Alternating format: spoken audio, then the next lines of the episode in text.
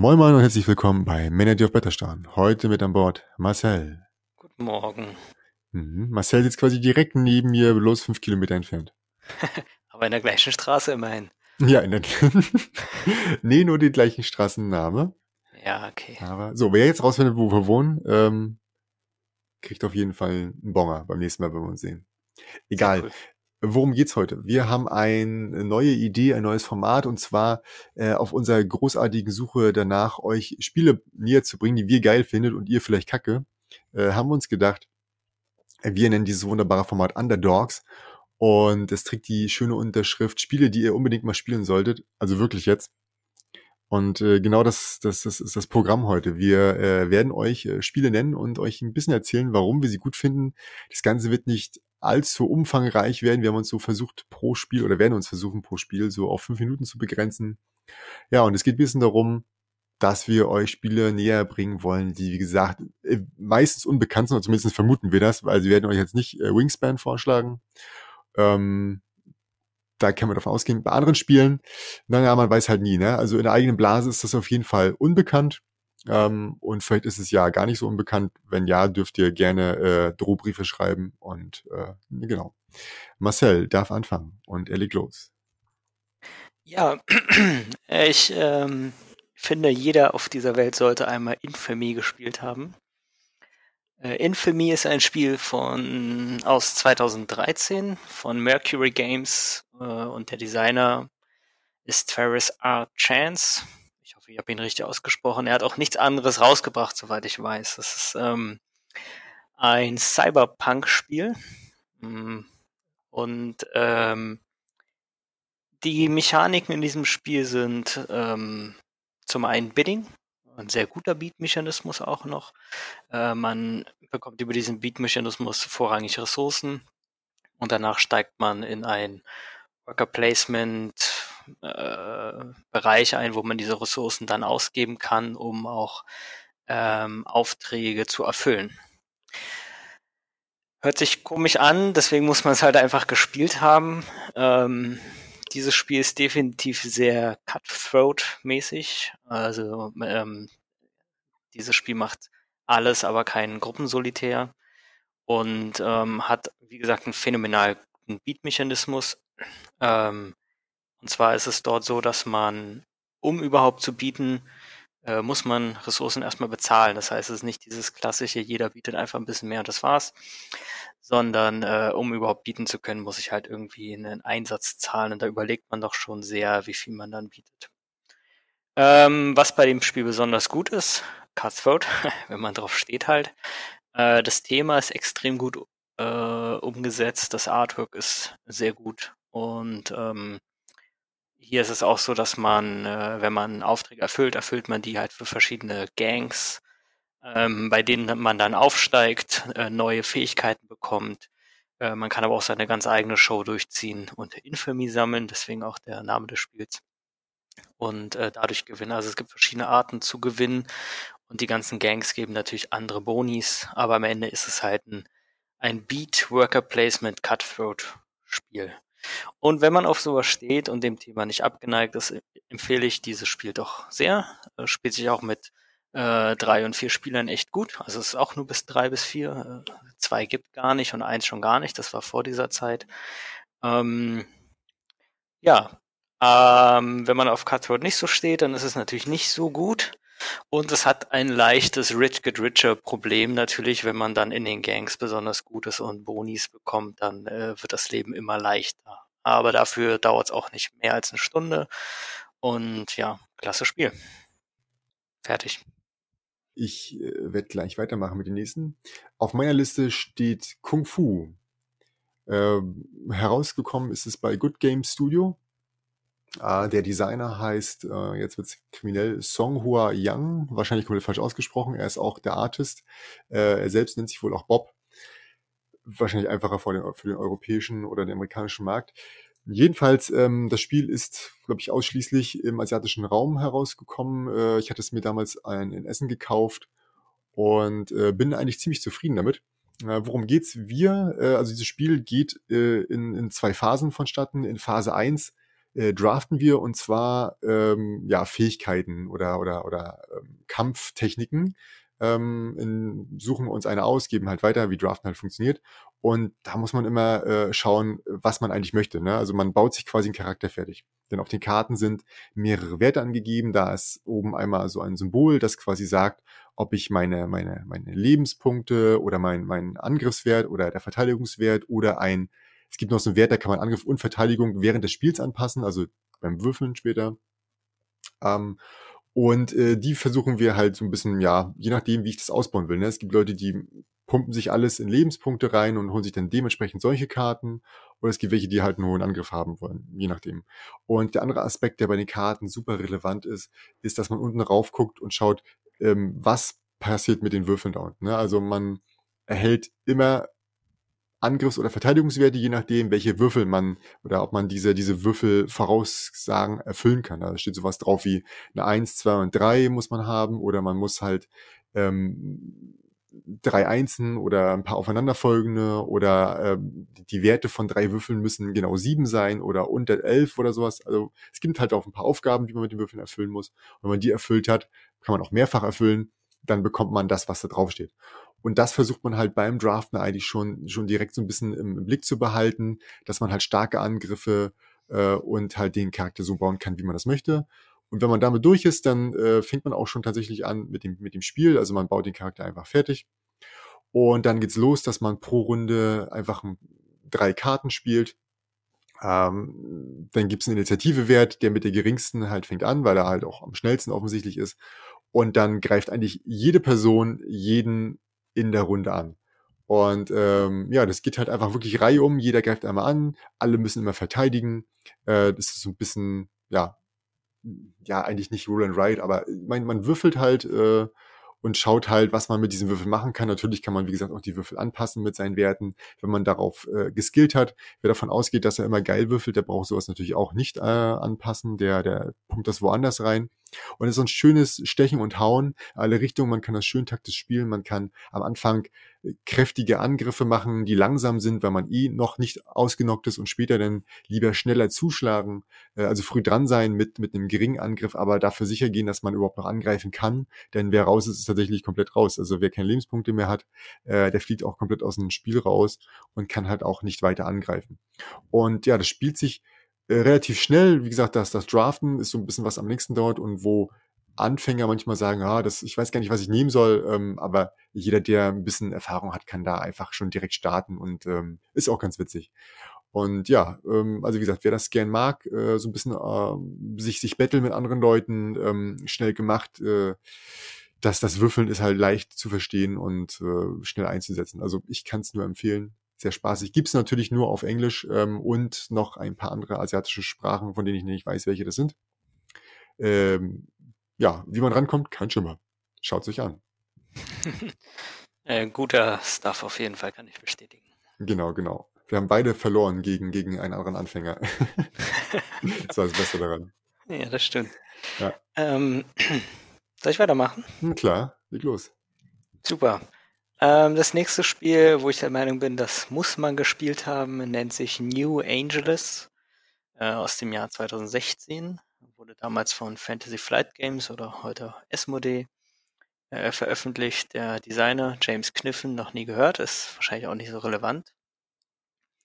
In New Angeles äh, sind wir nicht wie vorher bei Infamy kleine Kriminelle, sondern wir sind große Konzerne oder wir repräsentieren einen großen Konzern jeweils und ähm, es ist ein ja ein äh, Semi-Koop-Spiel, wenn man so will. Es ist ein sehr soziales Spiel, ähm, denn es geht darum, dass wir, äh, dass die Stadt New Angeles äh, quasi immer versorgt werden muss. Äh, wir brauchen Ressourcen aller Art, von Freude, Spaß, Boost, Elektrizität etc. Nun finden nicht alle äh, Leute in der Stadt uns so cool. Äh, deswegen gibt es da auch immer Revolten und Streiks, äh, die ausbrechen. Und äh, ja, wir müssen dann am Endeffekt dafür sorgen, dass die Stadt irgendwie am Leben bleibt. Und das tun wir über Agenden, die wir ausspielen. Also wenn man dran ist, äh, ruft man eine Agenda aus und sagt, äh, ich plädiere dafür, dass wir dieses und jenes tun. Und äh, alle anderen können dann entweder einen Gegenvorschlag bringen oder Stellung beziehen. Und das ist eigentlich das gesamte Spiel mehr oder weniger. Also man versucht immer seine Agenda durchzudrücken äh, und ja, man verhandelt dann im größten Teil des Spiels eigentlich. Also ein typisches soziales Verhandlungsspiel. So, warum nun äh, Semikorb? Klar, also wir verlieren alle, wenn die Stadt den Bach runtergeht. Das ist das Problem. Aber wir haben alle auch eine persönliche Agenda, die immer sagt, sei äh, besser als der grüne Spieler oder der rote Spieler oder was auch immer. Oder wenn man selber die Farbe hat, einfach besser als drei andere. Und es gibt tatsächlich, da weiß ich jetzt gar nicht, ob immer oder nicht, äh, Leute, die oder eine Person, die möchte, dass halt die Stadt zugrunde geht, also sprich die, die äh, Revoluzer gewinnen. So, ähm, und es ist halt einfach sehr gut gemacht, meiner Meinung nach. Es ist äh, extrem gut designt. Das ist auch in Cyberpunk wieder. Es spielt im Android-Universum. Ähm, also gibt es auch Mainframe, Android Netrunner. Wer sowas gespielt hat, der wird sich da sofort wiederfinden. Ähm, vom Artwork natürlich haben sie viel wiederverwertet, äh, aber auch vom Flair, der da durchkommt. Ja, also das sind die Pros. Es ist halt ein gutes Social-Spiel. Es dauert zwei bis vier Stunden. Das stimmt auch so. Der Player-Count ist vier bis sechs. Wir haben es das letzte Mal während der während des Lockdowns tatsächlich online gespielt zu sechs. Das war äh, richtig cool. Es hat äh, natürlich ein bisschen länger, glaube ich, sogar als vier Stunden. Es kommt vielleicht ungefähr hingedauert. Wir haben es auch da zum ersten Mal gespielt. Äh, aber es ist halt relativ unbekannt. Und ähm, die Komponenten sind gut, es gibt ein paar kleine Miniaturen, die ganz nett sind. Ähm, das Thema ist gut. Ähm, aber natürlich, wenn man jetzt nicht auf diesen Semi-Koop-Gedanken steht oder äh, einfach auch nicht die Gruppe an Leuten hat, die für sowas offen ist oder die, die Zeit, dann ist es natürlich nicht geeignet. Aber meiner Meinung nach sollte man das mal gespielt haben. Fertig. So, dann mache ich mit äh, dem nächsten von mir weiter. So, kurz die Zeit zurücksetzen. Also, der nächste kommt von mir und das ist Factory Funner, äh, erschienen bei Quali äh, und der Designer ist Corny von Morsel. Und ähm, ja, das grundsätzlich, was man erstmal zu dem Spiel sagen muss, die Originalgrafik ist jetzt nicht der Hit. Wahrscheinlich einer der äh, wichtigen Gründe, warum das Spiel auch von vielen so wahrscheinlich erstmal mit gleich angeguckt wird und dann auch stehen gelassen wird. Es wurde jetzt von Board Game Tables ähm, nochmal mit neuer, neuer und total edgy, geiler Grafik rausgebracht. Ähm, kann man sich gerne mal geben. Ähm, ich habe es nicht nochmal geholt, nur wegen der Grafik, aber ich denke, das wird jetzt vielleicht einige noch eher ansprechen, als es ähm, im Original der Fall war. Und ja, Factory Funner ist eigentlich ein klassisches ähm, Plättchenlegespiel, äh, bei dem wir eine ja, Engine könnte man sagen, bauen oder vielleicht auch mehrere. Und äh, es ist so, dass wir halt, äh, ja, sag ich mal, Maschinen haben und diese Maschinen äh, haben immer so einen Input und einen Output. Und äh, ich kann natürlich auch mehrere Maschinen hintereinander schalten, so dass der Output des der einen, der Input der anderen wird. Und äh, ja, wir müssen halt immer das erfüllen, was da drauf steht. Ne? Also man muss halt auch schauen, es gibt halt auch, auch grundsätzliche Ressourcen, die kann man angeschlossen werden. Und man muss beachten, dass wenn man halt äh, äh Sachen benutzt, um sie anzuschließen, dann kostet das auch Geld. Und äh, am Ende gewinnt auch der, die Person, die quasi am meisten Geld, sag ich mal, hergestellt hat, ähm, beziehungsweise erwirtschaftet hat und ja, zwischendurch auch die Sachen wieder abzureißen, was durchaus möglich ist. Also man kann halt die, die, die Rohre zum Beispiel wieder abreißen, die mittlerweile auch wahrscheinlich mitten im Spiel quer über die gesamte, ähm, über die gesamte Feld laufen. Die kann man gern abreißen, wieder neu verlegen ähm, können auch übereinander laufen tatsächlich. Sie dürfen nur nicht an derselben Stelle wieder rauskommen. Also äh, das sind auch alles durch, durch Hexfelder ist das Ganze ähm, ja, sag ich mal, aufgebaut. Und wie gesagt, die Maschinen müssen gleich bleiben. Ähm, also alles, alles, was groß ist, muss fest oder ist fest eingebaut und die, die, die, ähm, die Pipelines, die können frei äh, verändert werden, aber wie gesagt, kostet Zweifelsfalle Geld, wenn man das abreißt und wieder neu aufbaut. Deswegen sollte man das schon ganz gut vorausplanen. Und äh, wie gesagt, man kann Sachen nebeneinander laufen lassen, aber natürlich ist es immer am besten, wenn es äh, perfekt, sag ich mal, ineinander greift. Und am Ende gewinnt natürlich auch der, der die meiste Kohle hat, aber das ist gar nicht mal so wichtig. Ähm, äh, es ist immer super schön anzusehen, wie das Ganze äh, am Ende, sag ich mal, ein, ein, eine riesige Fabrik ergibt, die, die äh, prall gefüllt ist mit mit äh, Maschinen und, und diese, diese, diese Rohre laufen quer von links nach rechts und das ist echt eine, eine Denkaufgabe, eine relativ solistische, muss man sagen, weil man arbeitet halt für sich, guckt drauf, wie man das alles verbinden kann. Es kann echt mehrere Minuten dauern. Ähm, und wie gesagt, man arbeitet für sich. Am, am Anfang, wenn man es noch selten spielt, da guckt man mal, mal auch gemeinsam vielleicht sogar auf das Feld und gibt Hilfestellung. Äh, der einzige Aspekt, der ähm, noch so ein bisschen ja miteinander spielen erlaubt ist, dass man am Anfang eigentlich, äh, also man glaub, spielt glaube ich acht Runden noch und am Anfang äh, kriegt man einen Stapel und dann dreht man halt alle von, also jeder hat einen Stapel und man dreht ein, ein, ein Plättchen um und äh, alle haben dann quasi ein Plättchen auf der Hand und halten es gleichzeitig in die Mitte. Und äh, die Person, die ein Plättchen haben möchte, ein bestimmtes, greift halt nach diesem Plättchen. Und das sorgt halt dafür, äh, dass diese Person, wenn sie das als erstes macht, halt einen Bonus bekommt und die letzte Person einen Minus. Nie umgedreht war Die erste Person einen Minus und die letzte einen Bonus. Und es kann aber sein, dass äh, man sich vielleicht, weil man hektisch war, irgendwie das Falsche genommen hat und dann ist man doppelt bestraft. Das heißt, man muss gleichzeitig die Ruhe bewahren, aber auch trotzdem schnell genug sein, um sich das richtige Plättchen zu sichern zu können und nicht mit etwas äh, lieben zu müssen, dass es einem noch schwerer macht, als eh schon äh, das Spiel ist. Und äh, ja, wie gesagt, das macht echt Spaß. Wie gesagt, Anfänger neigen dazu zu sagen, ey, lass uns doch ruhig spielen. Jeder zieht sich halt äh, zwei von diesen Plättchens, von diesen ähm, Engines, mit diesen Motoren und sucht sich dann eins aus. Das kann man machen. Aber dann fehlt ein bisschen was, weil diese, diese Auswahl, diese hektische Auswahl, das ist schon ganz witzig, wenn man dann feststellt, dass man das Falsche genommen hat und trotzdem damit klarkommen muss. Ansonsten, wie gesagt, ähm, sieht ganz schön aus, wenn man am Ende dann sich seine, seine Fabrik anguckt und feststellt, dass man da äh, äh sowas krasses gebaut hat und wie gesagt, das kann ich einfach nur weiterempfehlen. Es gibt sogar äh, Handicaps, die man einbauen kann. Also man kann entweder alle mit dem gleichen Plan spielen oder wenn ich jetzt zum Beispiel gegen Anfänger spiele, würde ich mir einen Handicap-Plan nehmen, wo Sachen eingefügt sind, irgendwelche äh, Säulen oder so, die es dann für mich schwerer machen. Und ja, so kann man dann, dann trotzdem noch eine gewisse Herausforderung haben und die anderen haben immer noch eine Chance gegen einen. Ja, das war's. Factory Funner von Quali. Und Marcel ist tot. Alles gut, ich bin auch da. Hat sich, äh, war nur kurz auf Toilette. Äh, nee, tatsächlich äh, mute ich mein Mic zwischendurch. Ja, cool, schön. Äh, mein nächstes Spiel ist äh, von sehr groß und episch, sechs Spieler Negotiation geht's zu einem sehr kleinen Zweispieler-Spiel, äh, genannt Burgenland. Wichtig ist, dass Burgenland zwei Wörter sind und nicht zu verwechseln ist mit dem Burgenland von Ravensburger, sondern es geht um das Bogenland von Schmidtspiele von Wolfgang A. Lehmann. Ja, Bogenland hat bei BGG einen Rank von 7776 und ist aus dem Jahr 2008. Also man kann sich vorstellen, dass das A wenig Leute kennen und B wenig Leute mögen. Äh, ich fand es aber relativ klasse. Und zwar ist Bogenland ein sehr einfach zu spielendes Push-Your-Luck-Spiel. Und zwar hat man äh, ein Rondell, auf dem man mit einem einzigen Miepel langläuft und der läuft durch drei farbliche Segmente. Und man hat einen Würfel und, und ich sag mal, ich würfel eine drei, dann darf mein Miepel also drei Schritte weit gehen und ich krieg einen Teil einer Burg ähm, entsprechend der Farbe und der Art, wo es gelandet ist.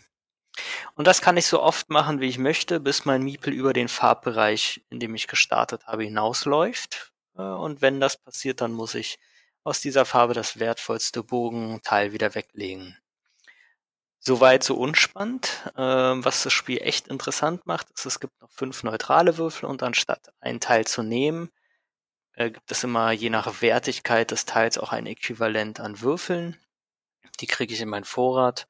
Und anstatt mit einem Würfel zu würfeln, kann ich also mit x Würfeln würfeln und mir eine Zahl aussuchen. Das heißt, ich kann natürlich mein äh, Glück äh, ein bisschen herausfordern und äh, mit drei Würfeln irgendwie etwas kleiner als drei zum Beispiel zu würfeln ist halt wesentlich einfacher.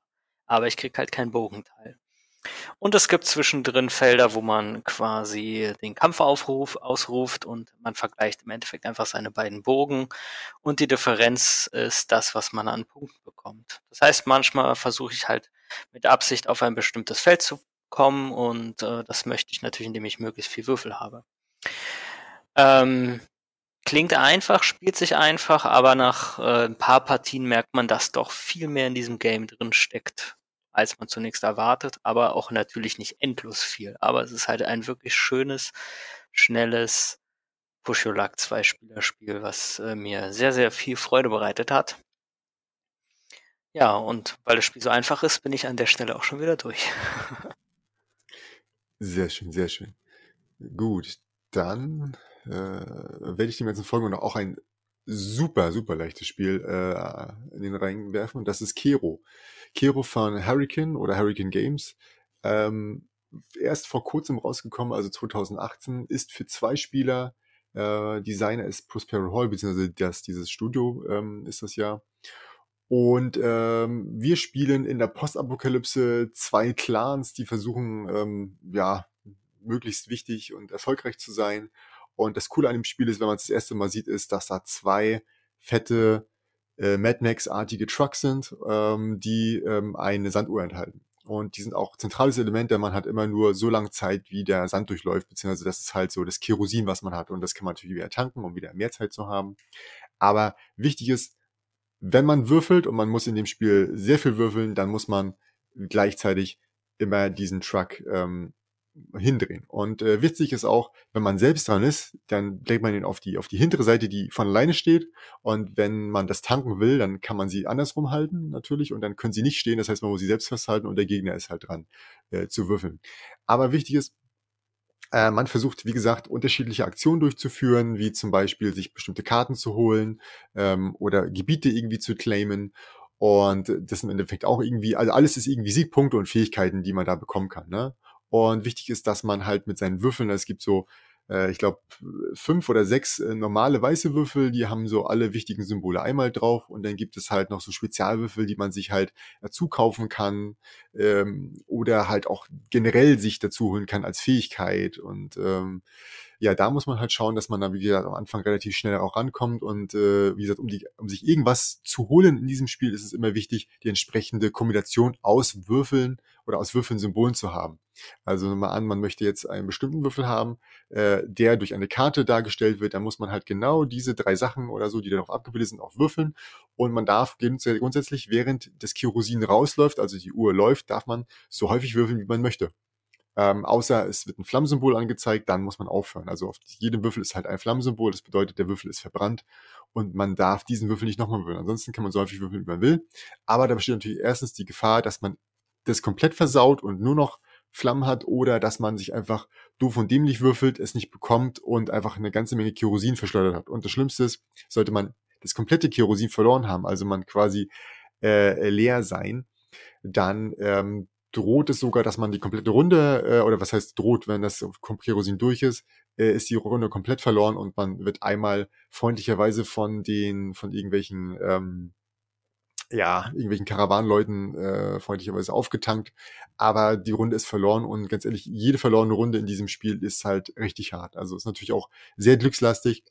Und man muss halt wirklich sich vor jedem Würfel, vor jeder äh, Würfel-Challenge äh, äh, vor jeder Würfelpartie muss man sich wirklich Gedanken machen, was möchte ich haben. Denn erst während des Würfelns zu gucken, was brauche ich jetzt, da hat man eigentlich quasi direkt verloren. Und äh, ja, das ist eigentlich ganz witzig. Ist, man, man regt sich komplett auf, wenn, wenn, wenn man, äh, also das ist das Geile daran, man hat halt diese Emotionen, man regt sich richtig doll auf, wenn was total schief gelaufen ist und äh, äh, eine Minute später feiert man wieder total, weil man mit dem ersten Wurf quasi alles bekommen hat und, und noch dreifach und man kann den Gegner irgendwie ein Schnippchen schlagen oder ähm, das gibt auch drei, drei ähm, ja nicht Tiebreak, aber drei, drei, drei Situationen, also man hat einen Kartenstapel, wo man wieder Karten zieht, äh, die man sich quasi holen kann ins eigene Deck. Ähm, und zu drei Zeitpunkten äh, sind halt Karten reingemischt, die dann sagen, alles klar, hier wird einmal geschaut, wer hat die meisten Leute in den Gegenden und dann kriegt man die halt. Ne? Also sind halt so eine Plättchen ausgelegt und da kann man dann quasi äh, die claimen. Und wer die meisten Leute drauf hat, der bekommt dann halt dieses und das gibt dann halt A-Punkte und B irgendwie äh, noch manchmal ein paar Goodies.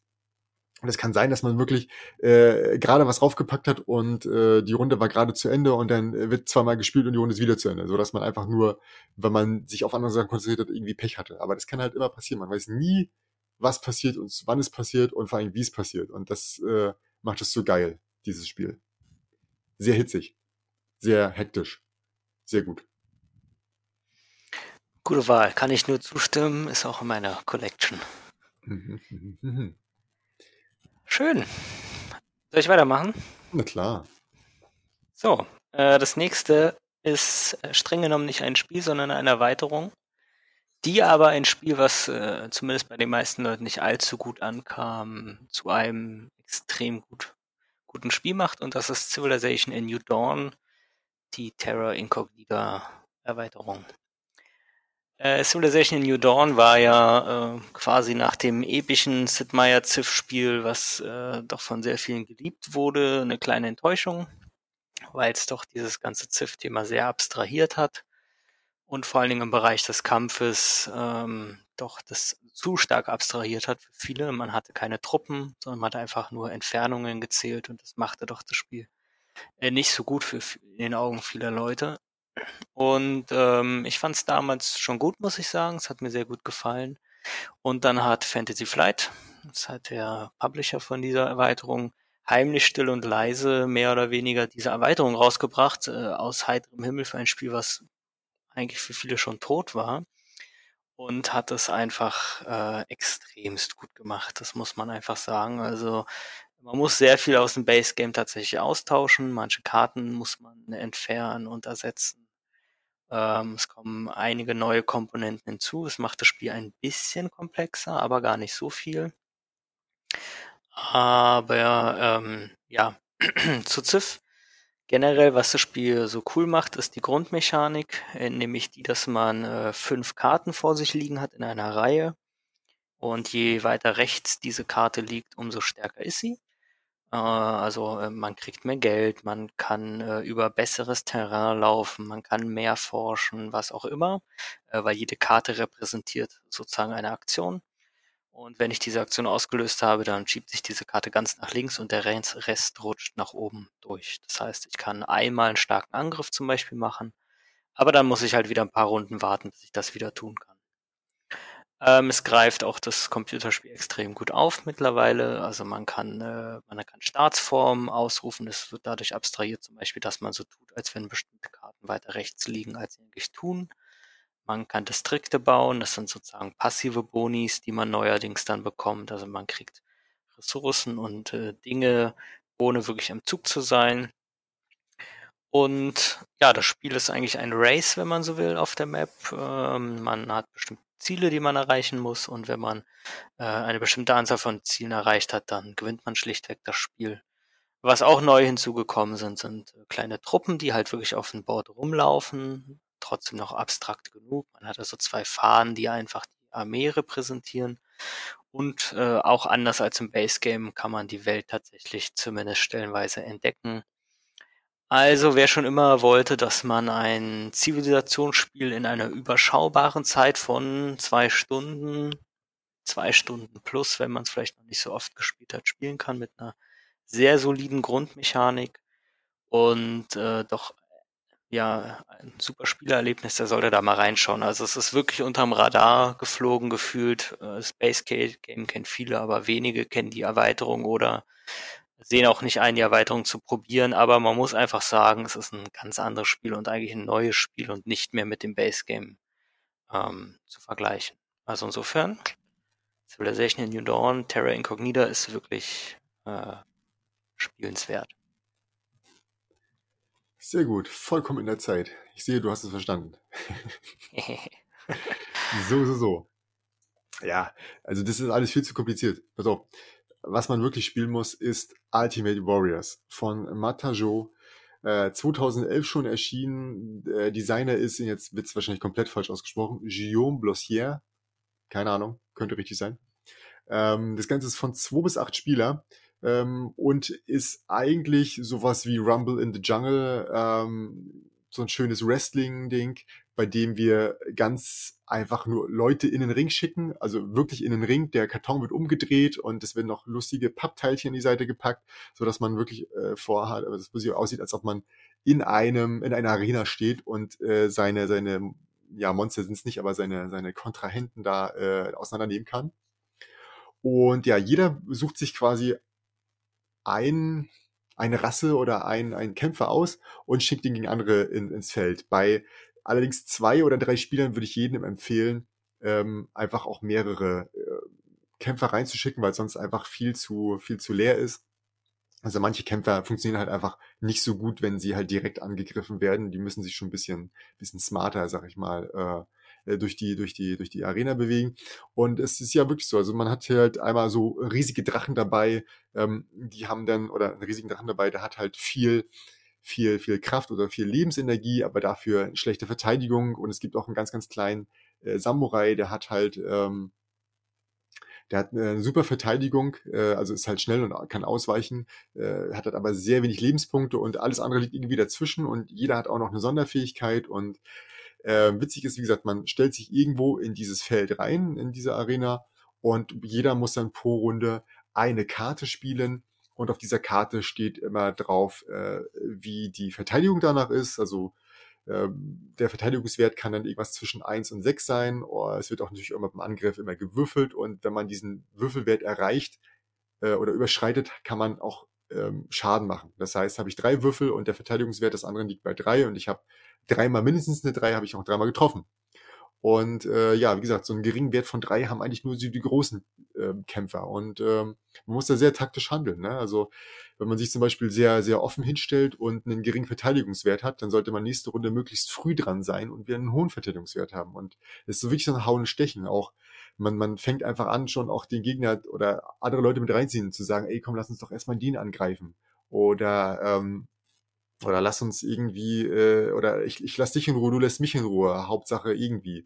Also es ist witzig, es gibt äh, Angriffe, die auf mehrere Leute gingen, Angriffe, die auf eine, auf eine Base, äh, auf eine, eine ganze, auf eine ganze Fläche gehen. Ähm, äh, was auch noch witzig ist, der erste Token ist der Größe, der ist, der zählt doppelt, also wie dieses First Blood. Ähm, man darf Leute nicht in den ersten drei Runden töten, weil sonst die Zuschauer äh, durchdrehen und Steine auf die Leute werfen. Also es sind äh, sehr witzige Mechanismen und es ist wirklich einfach nur so ein, äh, ja, alle hauen aufeinander und gegeneinander und wer weit unten ist, auf den gehen die Leute noch eher drauf. Und äh, ja, wie gesagt, es gibt kleine Charaktere, die müssen sich durchwurschteln und haben halt hohe Verteidigung und argumentieren eigentlich auch immer direkt damit, ey, greif mich nicht an, das ist unwahrscheinlich, mich zu treffen.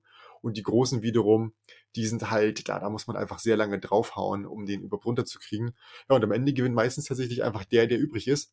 Und sollten, sollten bis zum Schluss noch mehr Leute übrig sein, dann gewinnt der, der die meisten Lebenspunkte quasi anderen abgeluchst hat. Also jeder, jedes Mal, wenn man jemanden trifft, dann bekommt man die Lebenspunkte, die er verliert, direkt und legt die vor sich als, als Prestigepunkte. Ja, und dann entscheidet das Publikum im Zweifelsfalle.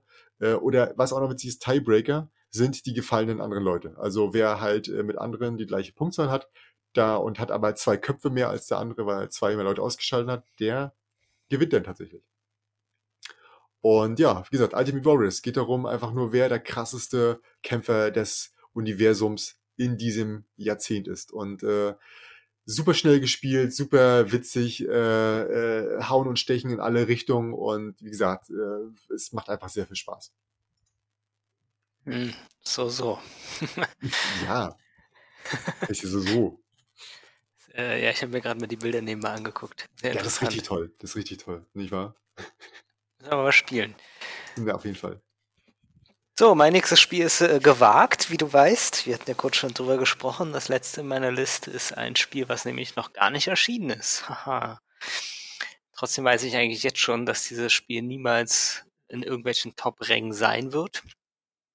Punkt eins ist es nämlich ein Kickstarter, der erfolgreich war, aber wo auch nur 800 Leute gebackt haben, was jetzt nicht äh, super phänomenal ist. Und zum anderen ist es ein Cutthroat Economy Game, was per se schon nicht die größte Fangemeinde hat.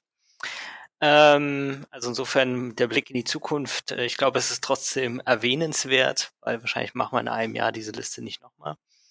Äh, das Spiel, um das es sich handelt, nennt sich Brick and Mortar. Äh, wie gesagt, ist jetzt gerade eine Auslieferung. Das Containerschiff liegt gerade an der britischen Küste irgendwo rum der Publishers Octoref Games ist quasi eine One-Man-Show, namentlich Nick McCallum. Ähm, ich kann darüber sprechen, denn äh, ich habe es tatsächlich online gespielt äh, mit dem Designer selber und zwei seiner Leute, die da in seinem Dunstkreis waren. Und es ist einfach richtig gut, muss man leider sagen. Also wenn man äh, wieder nicht auf Friede, Freude, Eierkuchen steht, sondern äh, so einen leichten Cutthroat nicht abgeneigt ist, dann ist es ein extrem gut designtes Spiel. Äh, und zwar geht es darum, wir sind äh, Eigentümer von Läden. Also wir haben vier Slots, wo wir bis zu vier Läden aufmachen können. Ähm, das macht man ähnlich wie bei Funkenschlag. Man bietet also auf eine Auslage und man kann sich diesen Laden dann kaufen. Ähm, dann hat man eine gewisse Anzahl von kleineren Karten, die einfach Supply and Demand so ein bisschen bestimmen. Das auch sehr gut gemacht. Also ich kann bestimmte Karten verdeckt hinlegen, die bestimmen sozusagen dann, was überhaupt vorhanden ist. Äh, und dann die anderen Karten wiederum das, was man später dann verkaufen will. Also man muss sehr gut überlegen, ähm, was will ich äh, überhaupt auf den Markt schmeißen, was möchte ich selber kaufen, was machen meine Gegner und so weiter. Sehr, sehr gut designt und sehr spannend. Äh, und äh, solange man keine Competition hat, kann man das auch alles wunderbar zu einem äh, Höchstpreis machen. Aber sobald zum Beispiel mehrere Leute, ich sag mal, Äpfel einkaufen wollen, als es überhaupt auf dem Markt gibt, dann ähm, muss man bieten. Und also so verdecktes Style hat man, also man sagt, wie viel will ich verkaufen, zu welchem Preis. Ähm, zwei Sachen, die das Spiel extrem cool machen. Das erste sind, die Läden sind alle unterschiedlich. Es gibt 65 Läden und da sind sozusagen Regale drauf. Das heißt, wenn ich etwas frisch einkaufe, liegt es auf dem obersten Regal und von Runde zu Runde fällt das nach unten, bis es irgendwann weg ist. Das heißt, ich bin gezwungen, die Waren einfach zu verkaufen irgendwann.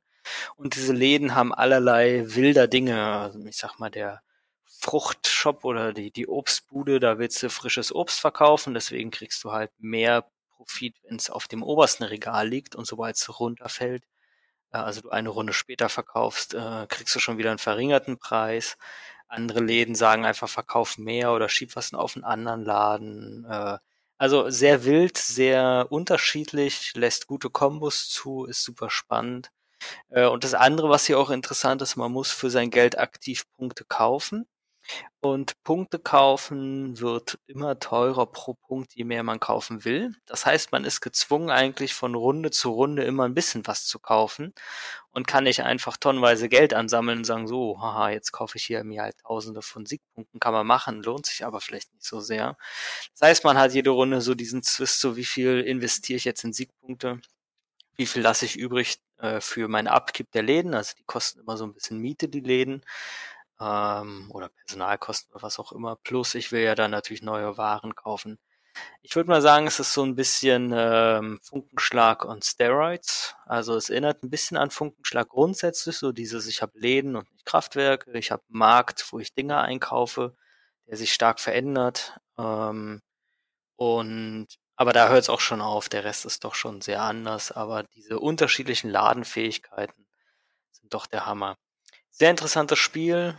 Wie gesagt, ist wahrscheinlich einfach vollkommen unter dem Radar gelaufen von vielen Leuten und spricht manche Leute nicht an, aber wer auf so ein Economy-Game steht und ähm, ja, vielleicht jetzt von Funkenschlag und äh, Food Chain Magnet und was da nicht alles gibt, vielleicht Smartphone Inc.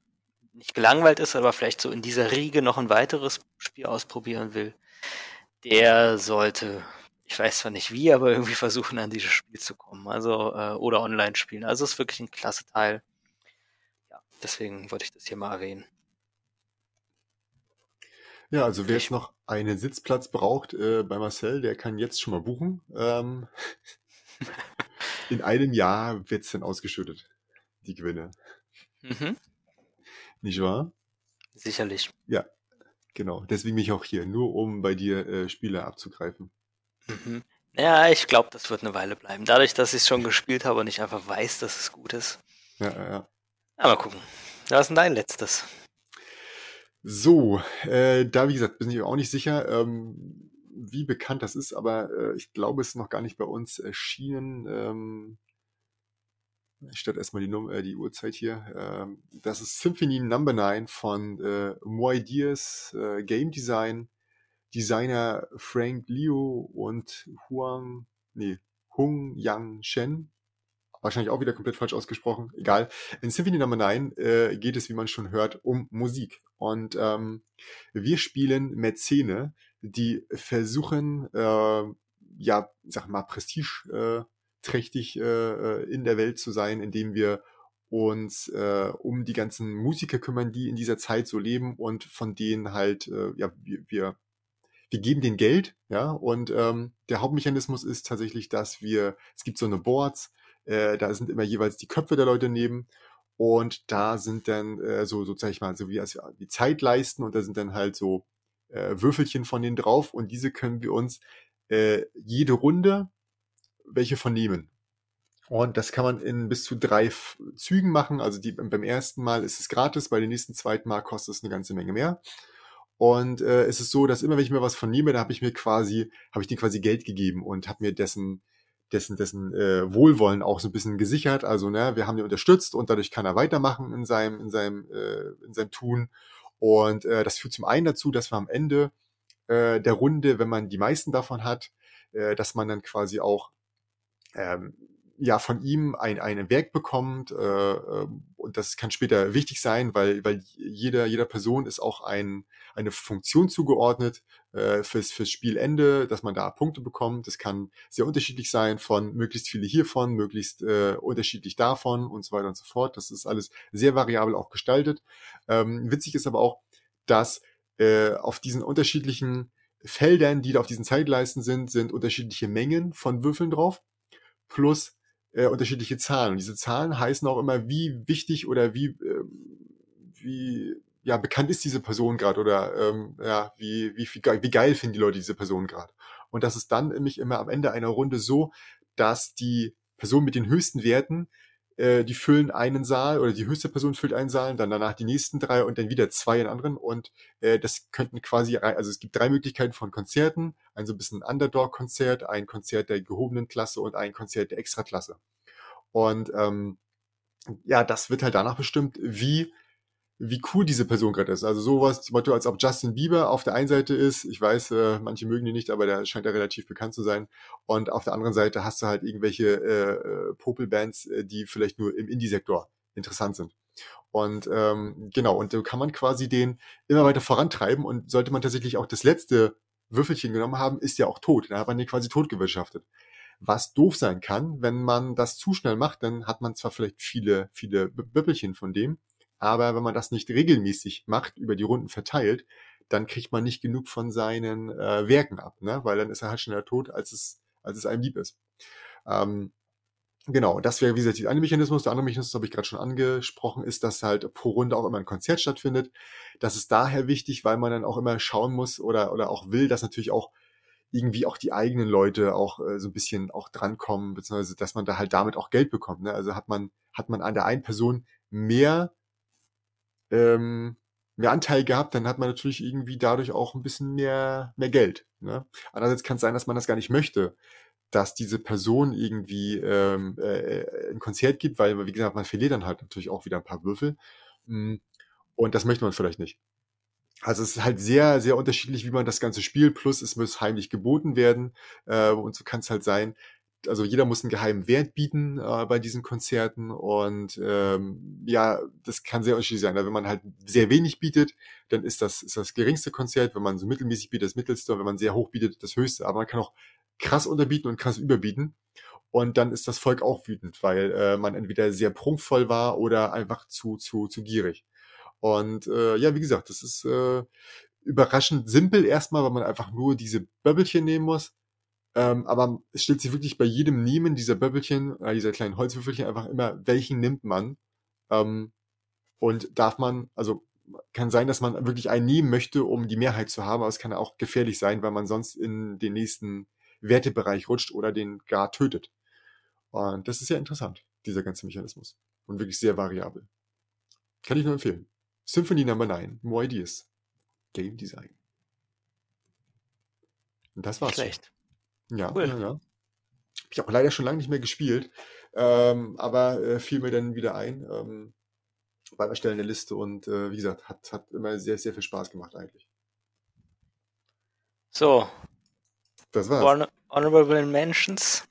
Nee, Blödsinn. Wir machen das einfach, wenn es gut ankommt, äh, nochmal. Äh, mit, mit, äh, also ich habe noch fünf weitere Spiele, die ich, ich auch. nennen kann. Und das klingt nach einer weiteren Liste, die wir dann in, weiß ich nicht, in ein paar Monaten wieder raushauen. Ähm, außer die Leute finden das total kacke, dann nicht. Äh, nee, keine Ahnung. Also ich, ich hätte noch Bock auf eine weitere Runde, aber nicht, nicht heute, nicht heute Abend. Ähm, schreibt uns gerne, wie ihr das gefunden habt. Äh, schreibt uns gerne Sachen, die ihr meint, die man unbedingt gespielt haben müsste und die eigentlich kein Mensch kennt. Ähm, genau, wie zum Beispiel Terraforming Mars, das ist so ein, so ein, so ein Ding, das, das kann man immer, immer, immer wieder empfehlen. ja, genau. Vielen Dank fürs Reinhören. Vielen Dank, Marcel, für deine äh, umfängliche Zeit. Bis zum nächsten Mal. Ciao, ciao. Ciao.